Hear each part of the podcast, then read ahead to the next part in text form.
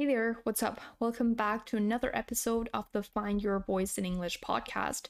Today we're going to talk about a couple of the TOEFL skills, TOEFL IBT skills that will serve you for the reading section. So let's get started. The first skill is learning the science or the magic of scanning instead of reading.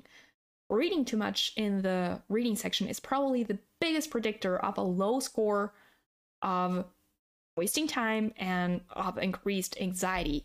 You never ever want to read the entire paragraph, it's just unnecessary. The strategy is to scan for words, particularly clue words or also called keywords. How do you scan? Well, you identify the keyword, maybe it's migration, and you look for the first three words. So if it's the word is migration, you're to look for MIG. You look you scan for that with your finger to look for that keyword. Or if it's inland, you look for the first two or three letters, I and L, and you scan for it on the paragraph. Now, capital letters and numbers are going to be much easier to spot. But what you want to do is ask yourself, okay, what are the keywords? Maybe it's a verb and a noun. And if the keywords are not there, it's probably a sign that the answer is wrong. So once again, you don't want to read the entire paragraph. It's not necessary because it, it'll only confuse you. You want to scan for the keywords. Number two, the skill number two is time management. One of the, the three things that waste our time in the TOEFL reading section is number one, our negative self talk and unnecessary chatter in our mind when you start reading, your mind will come up with thoughts like, this is too hard, this is too long, this is confusing, I don't want to, I don't like this. But if you follow the procedure, you will find the right answer in in a good amount period in the, the adequate period of time. But if you give in to these thoughts, it will only delay you of achieving it on time. So remember, your only thoughts in the during the reading passage should be about the thing you're reading and following the procedures. That's it. You can tell your mind, okay, we're gonna wallow, we're gonna whine later, but now we're gonna focus on the reading passage. You can just redirect your mind. The second biggest time waster is reading too much. You don't have to read the entire paragraph. Once again, you just need to find the one sentence with the clue words or the clue word from each of the answers and never ever read the entire paragraph because ETS is designed to make you read more because they want you to read more because what will happen is that wrong answers will quote unquote seem right and you just have to resist the urge to read more because it will only confuse you. It is not necessary. The information will be in the rule of two. This means in the one or two sentence where the keyword lies. The more you read, the answers the more you read, the more confused you get because answers will have information from a paragraph and they may seem right even though they're wrong. The other strategy when it comes to one of the strategies to avoid this is to use the rule of two. This means when they ask you a question, you need to identify the keyword or clue word of that question and look for that clue word in the passage. If it's only mentioned one times, that's it that is the sentence that will give you all the information. So use the rule of three. However, if you identify a keyword in the question, but that clue word is mentioned in more than two times, you know that you're going to have to use another strategy, which is to go through each of the answers, and in each of the answers, there are going to be one word, and each of the word each of the keywords will be on the reading passage. So you want to find for each of the answers the matching sentence. So for example, here I have example number three. There are different answers. We've got the ideal source of lightning for most engravings, ideal source of lightning. So I'm looking for engravings, the word engravings, and wh- when I find the sentence, that's it. I've already got, I've almost got the point guaranteed. You want to find the sentence for each of the answers. And then probably another one of the biggest time wasters in the TOEFL reading section is the debate of two, the indecision. When you follow the procedure, you'll see that you can easily eliminate two wrong options, but you'll have two remaining choices. One of them is the correct one, and the other one is the one that seems right, but ETS wants you to pick. So, this is when we start reasoning, assuming we get stuck in a sentence and we waste time, and this only increases our anxiety. And the reality is that the correct answer is almost always explicitly mentioned. There's no need to overly assume or make complicated guesses. No, most easy answers, which most answers are, which most most most easy questions, I should say, the correct answers are basically just loose paragraph, loose paragraphs paraphrased in a different way, but stating the same thing. It's only in more difficult questions where you have a synonym, for example, prevalence and prevalent, and that's when you you need the the correct answer is the one with synonyms. Or in difficult answers the correct answer seems to be the one that makes no sense at all. So for example if we take a look at the third the, the example of number three we can see that okay we identified the keyword for each of the sentence and now we're going to look for the sentence where it talks about this keyword. So here we have okay i was between I guess it was between between B and C. That was where I was, you know, not really sure. One of them talked about the prevalence of outlines of left hands, and the other one talked about the fact that a left hand stencil palm upward, palm upward might look like a right hand.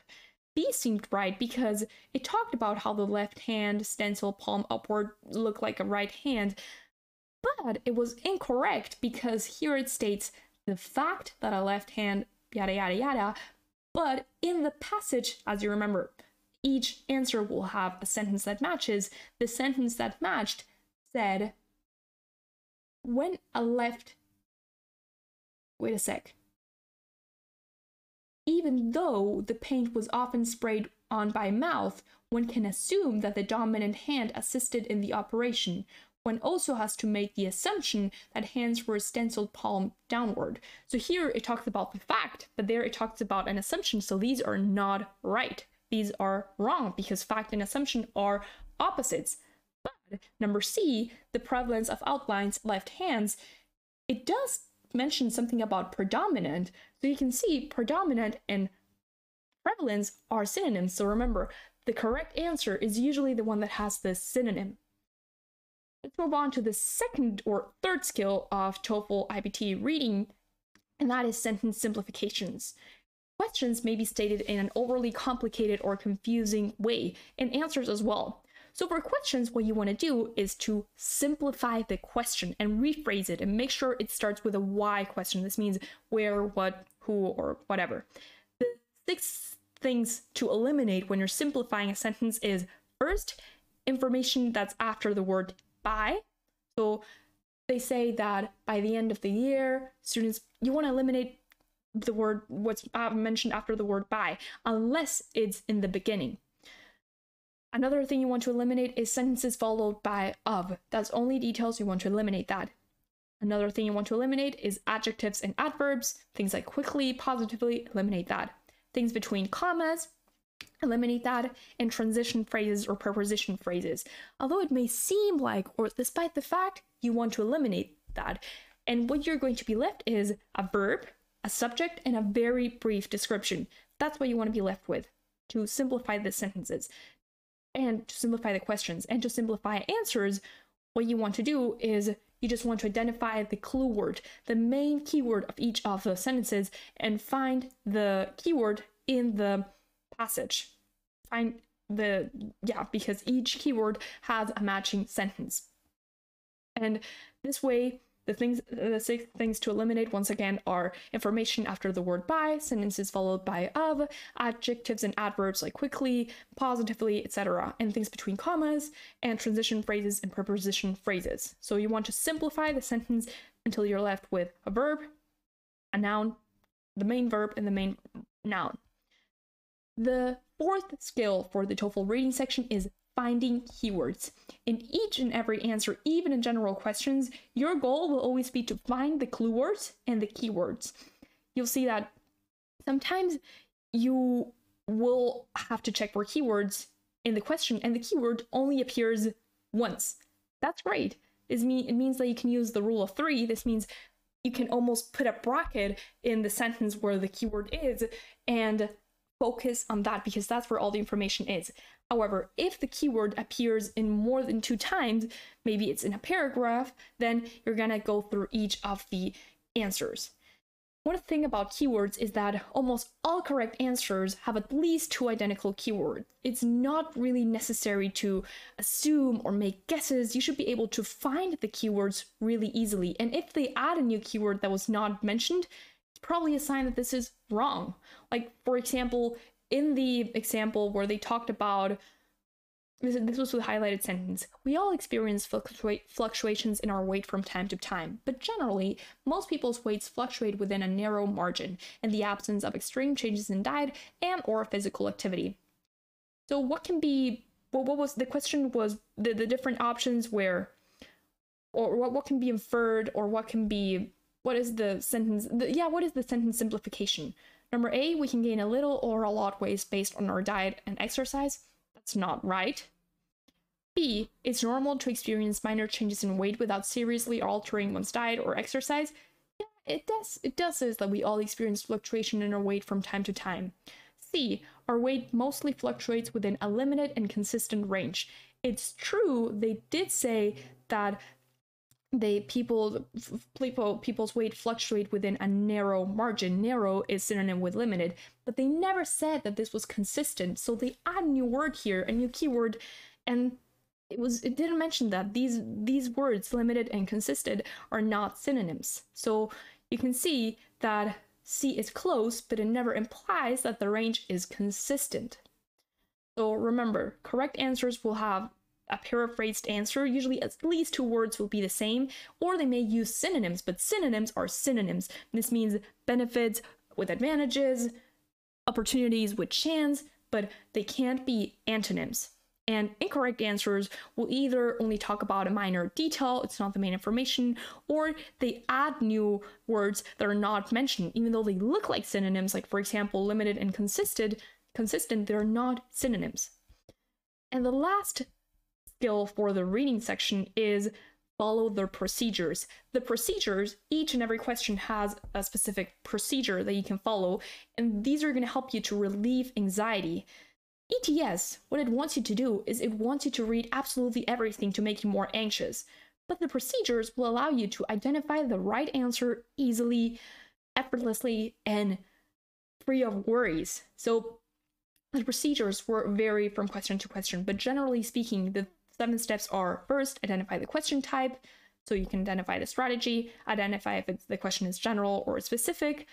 Three, understand the question, rephrase it if necessary, and maybe um, th- this is only applicable to some sentences because in some you don't even have to read a question. Like for example in t- table, table and summary questions you can just skip the instructions.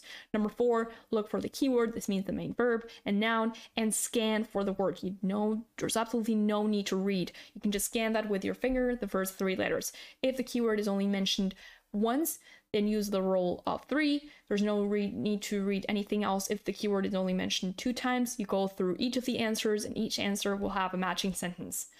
Number five, identify the keyword and eliminate the wrong options. Uh, once again, there's no need to read the entire paragraph, never ever, because this is only going to eliminate to confuse you, and it will make wrong answers seem right, even though they're not. And five, identify the keywords and eliminate the wrong options. Remember, wrong options are you use the process of elimination, the Benyo method. B stands for beyond information, A, altered information, and not mentioned. A word that's not even mentioned is incorrect. As we can see in the previous example, limited and consistent, it never said that the range was consistent, so this was wrong. It was never ever mentioned. Even just a slight little word, it's incorrect. E, extreme language. All, none, only are part of extreme language and all opposite of what is mentioned. Once you identify the sentence that matches each answer, pay very close attention to the words that they used and make sure that you don't confuse words that seem like synonyms but they're not. Assumption and facts are not synonyms. They're not. So be careful for that. Wrong verbs, like for example, settled and survived, are not synonyms. Assumption and fact are not synonyms. And even a very slight change in meaning, like longer and longest, are not the same. You want to identify the sentences and look, do they use the same words? Because if they use even a slight change, they're wrong. The correct answer will have a synonym, a real synonym, and at least, probably at least two keywords. It's just the general rule of thumb.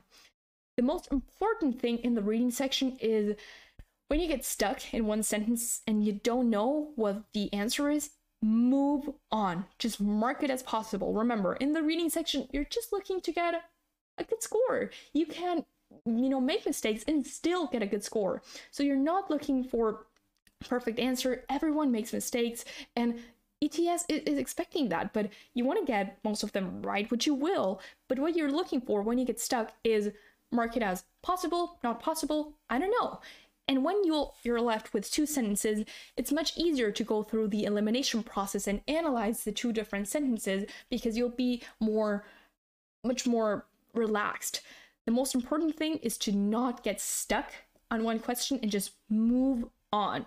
Move on from the question. You got this. So, having said that, this is all for the TOEFL rating section. I created almost four episodes. And remember, the different TOEFL reading skills are scanning versus reading, time management, sentence simplification, finding the keywords, and following the procedures. I hope these were helpful. Just keep practicing, take a couple of practice tests. There are plenty of them online. You can just find a book online or a PDF and you got this. You you really do.